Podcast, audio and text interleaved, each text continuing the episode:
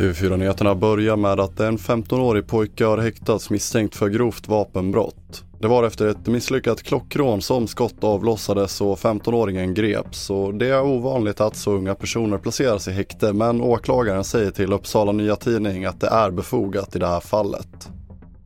Vi fortsätter med att anhängare till Shia-predikanten Muqtada al-Sadr stormade parlamentet i Iraks huvudstad Bagdad igår.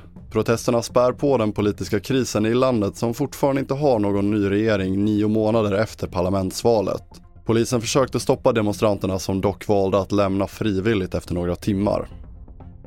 Och Hunans skaldjur och matmarknad i den kinesiska staden Wuhan är troligen epicentret för smittspridningen av covid-19. Det fastslår forskare i två nya studier. Studien som är ett samarbete mellan forskare från exempelvis USA, Storbritannien och Nederländerna menar att det antagligen spreds två olika varianter av covid-19 på marknaden i slutet av 2019. Just det här att man tar djur och förvarar dem trångt, trångt tillsammans är, är liksom en, ska vi säga, en, en osäkrad handgranat egentligen.